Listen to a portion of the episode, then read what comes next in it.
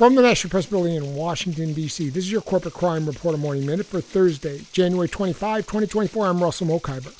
According to new research, an overwhelming number of corporate whistleblower retaliation cases stem from whistleblowers reporting internally at their company as opposed to through an external government channel.